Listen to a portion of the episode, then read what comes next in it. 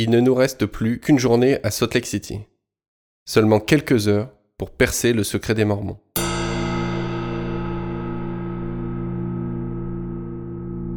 Ce culte dépense-t-il autant d'argent pour la généalogie, uniquement pour baptiser ses morts et recruter de nouveaux membres, ou l'organisation est-elle vraiment en train de préserver la mémoire de l'humanité? Une partie de la réponse se situe certainement dans la voûte éternelle. Il faudrait qu'on vous en parle de ce lieu. Après tout, c'est le nom de notre balado. C'est un endroit fascinant. Une grotte creusée par l'homme dans une montagne. Des galeries géantes dans une gangue de granit pour entreposer des siècles de données. C'est Alain Allard qui nous en a parlé lors de notre première rencontre. Ils ont creusé des voûtes où on entrepose euh, les microfilms, les microfiches et d'autres euh, médias euh, pour le moment. C'est là où ils sont préservés, tout ce qu'on a. Ça, c'est un des, des, points importants aussi de, de tout ce travail-là. C'est qu'il copie qui est préservée dans un endroit idéal. Idéal, oui car l'humidité se régule naturellement dans la montagne et préserve les documents. Mais idéal surtout grâce à des travaux humains. Les portes, qui barrent l'accès du tunnel, pèsent la bagatelle de 14 tonnes. Le lieu est censé résister à une explosion nucléaire. Les Mormons voient grand, car les documents doivent survivre éternellement. Aujourd'hui, nous sommes bien décidés à pénétrer dans cet espace secret, situé à une demi-heure de la ville même si c'est un véritable défi, à en croire Alain Allard. Ils ont restreint l'accès encore plus. Alors on peut y aller encore, mais il faut avoir des permissions. En plus, comme vous l'avez compris dans l'épisode précédent, nous ne sommes pas maîtres de notre emploi du temps.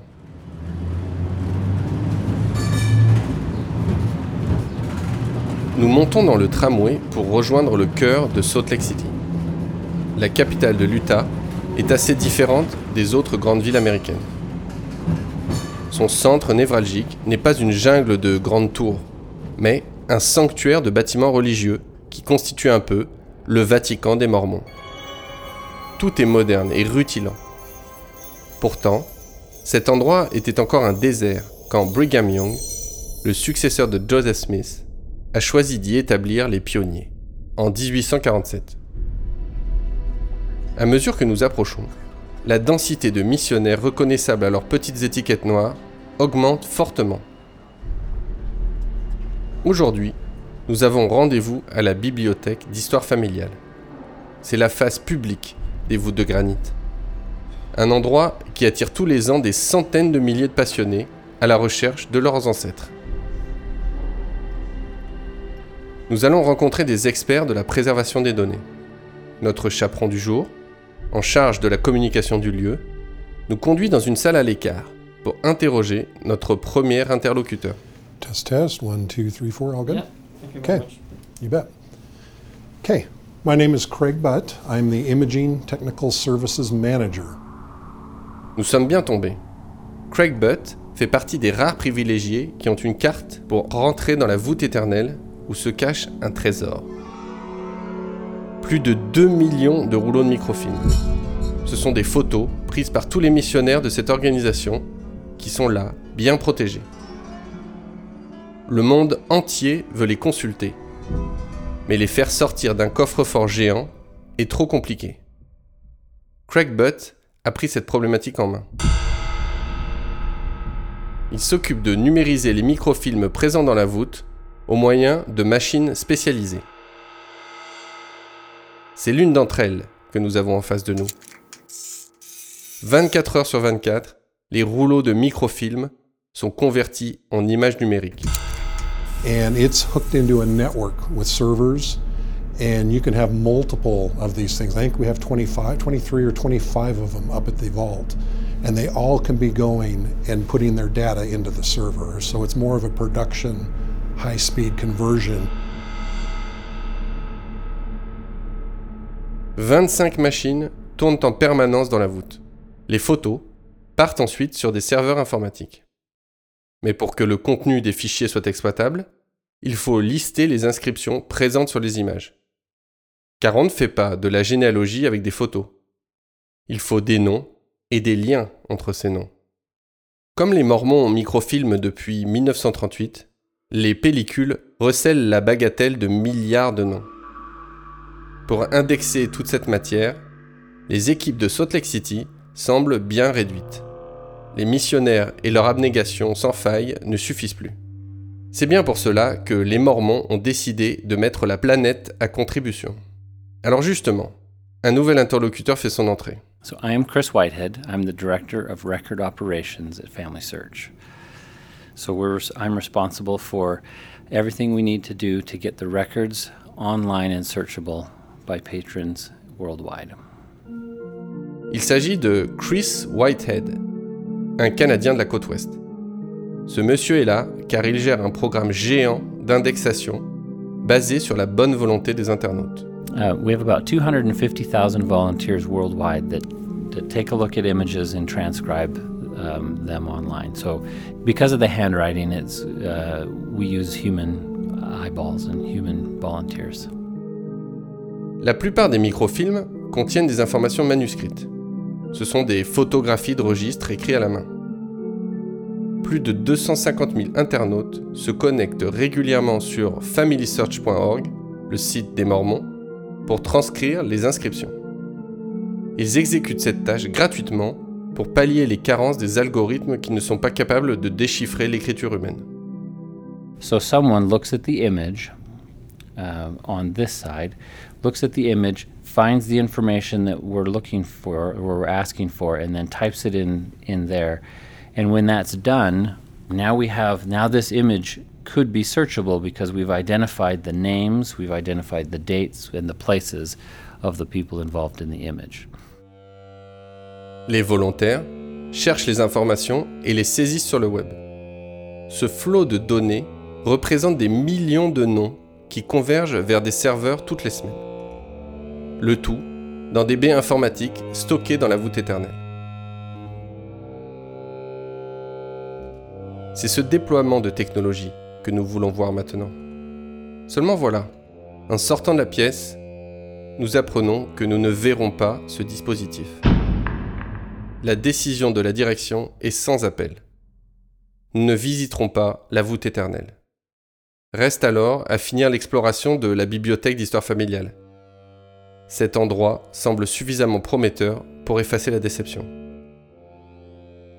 Un certain Jason nous prend en charge pour parcourir les méandres de l'institution. Nous arrivons dans les salles de consultation. Le silence règne en maître alors que tous les sièges sont occupés.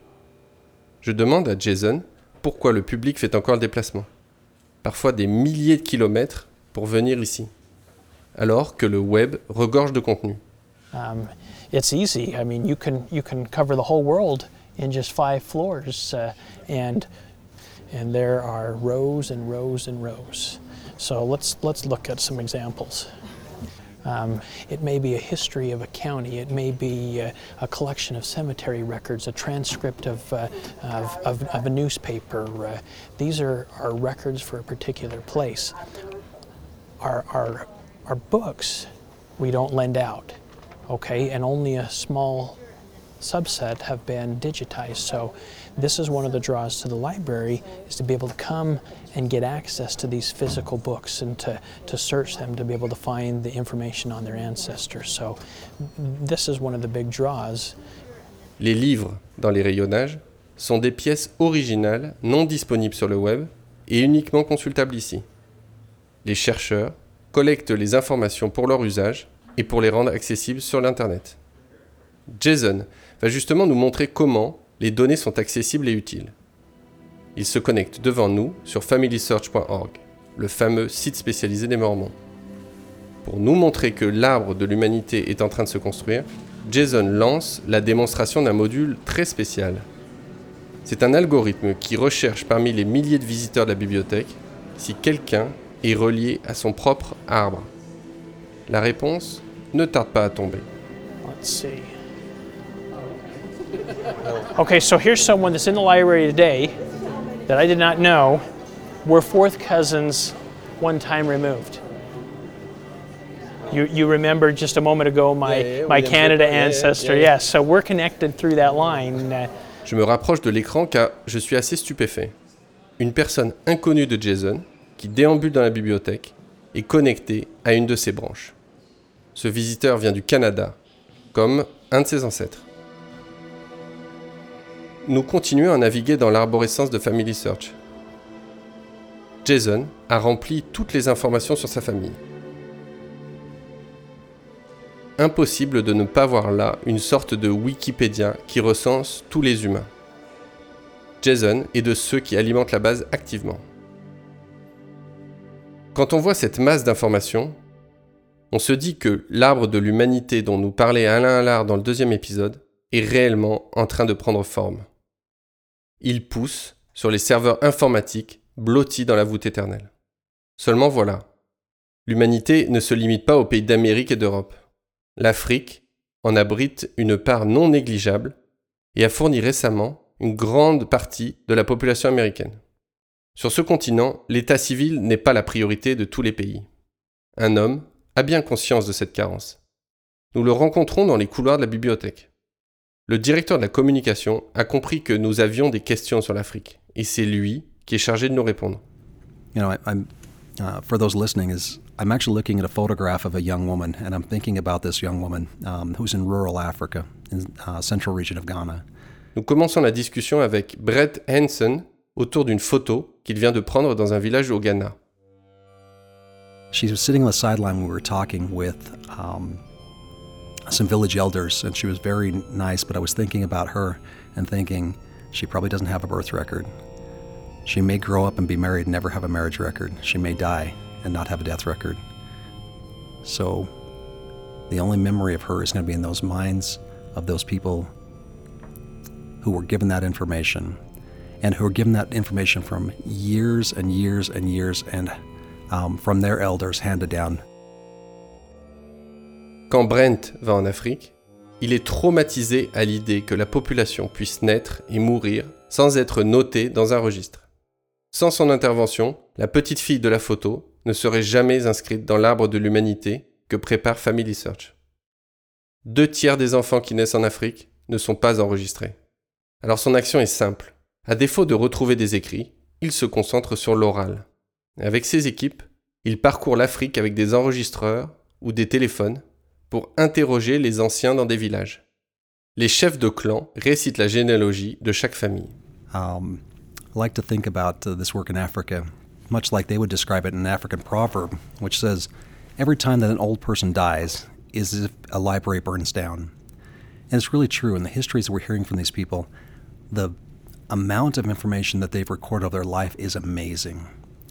I'll tell you that uh, I've met people that have had histories that go back hundreds, even thousands of years, and they include the names of all of their ancestors. Um, Pour effectuer ce travail, il faut parfois participer à des cérémonies pour établir la confiance. Après, cela donne à peu près ça. omukulu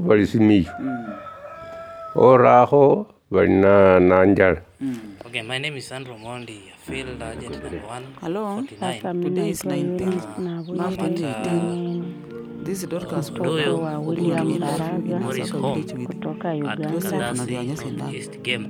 Tout est saisi par la suite par des équipes de volontaires qui inscrivent les données sur le site de Family Search. Ce travail n'est pas simple. Brent nous replace dans le contexte de l'Afrique. By the way, we work in some areas that are really remote.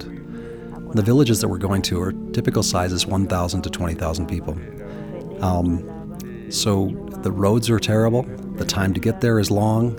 Um, there isn't the provisions and supplies like you might expect. Uh, there's not hotels and sleeping accommodations. The people that do this work, they move from the cities, they move into the village to conduct this work, and they're normally there for weeks at a time. They get to eat the local way, they get to sleep the local way, they get to drink the local way. And so um, it's not a, uh, an environment that many of us um, would want to be in, but they do this to help that in that collection. Je pense que la réponse à ma question initiale n'était pas dans la voûte éternelle, mais bien dans la bouche de ce Brett Henson. Cet homme que nous avons croisé entre deux portes nous a dévoilé un élément important pour comprendre la démarche des Mormons. Ce programme en Afrique, dans des villages aussi reculés, montre que leur projet ne se cantonne pas à leur seule communauté. Certes, le prosélytisme est bien ancré dans la tradition du culte. Mais les efforts déployés dépassent largement le simple recrutement de membres. Les Mormons sont obsédés par la collecte des noms. Ils veulent à tout prix dessiner l'arbre de l'humanité. Pour convaincre le monde entier de collaborer, l'Église a décidé de tout faire gratuitement et d'ouvrir ses données le plus largement possible. C'est sa façon de convaincre. Et pour consolider le tout, elle est prête à intégrer les éléments de technologie les plus avant-gardistes. Alors, tout ce déploiement serait utile pour toute la planète?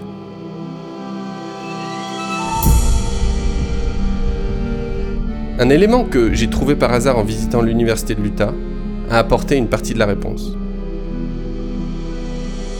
Nous vous dévoilerons cette histoire au cours des prochaines semaines.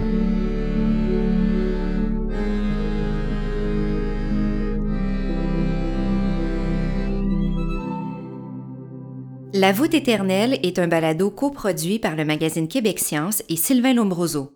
Réalisation et voix, Sylvain Lombroso. Conception sonore, Daniel Capey. Oraho bana nanjal. Oraho bana liag. Abano bengaki. Eh. Bamwe balisita. Wambani. Si Alice.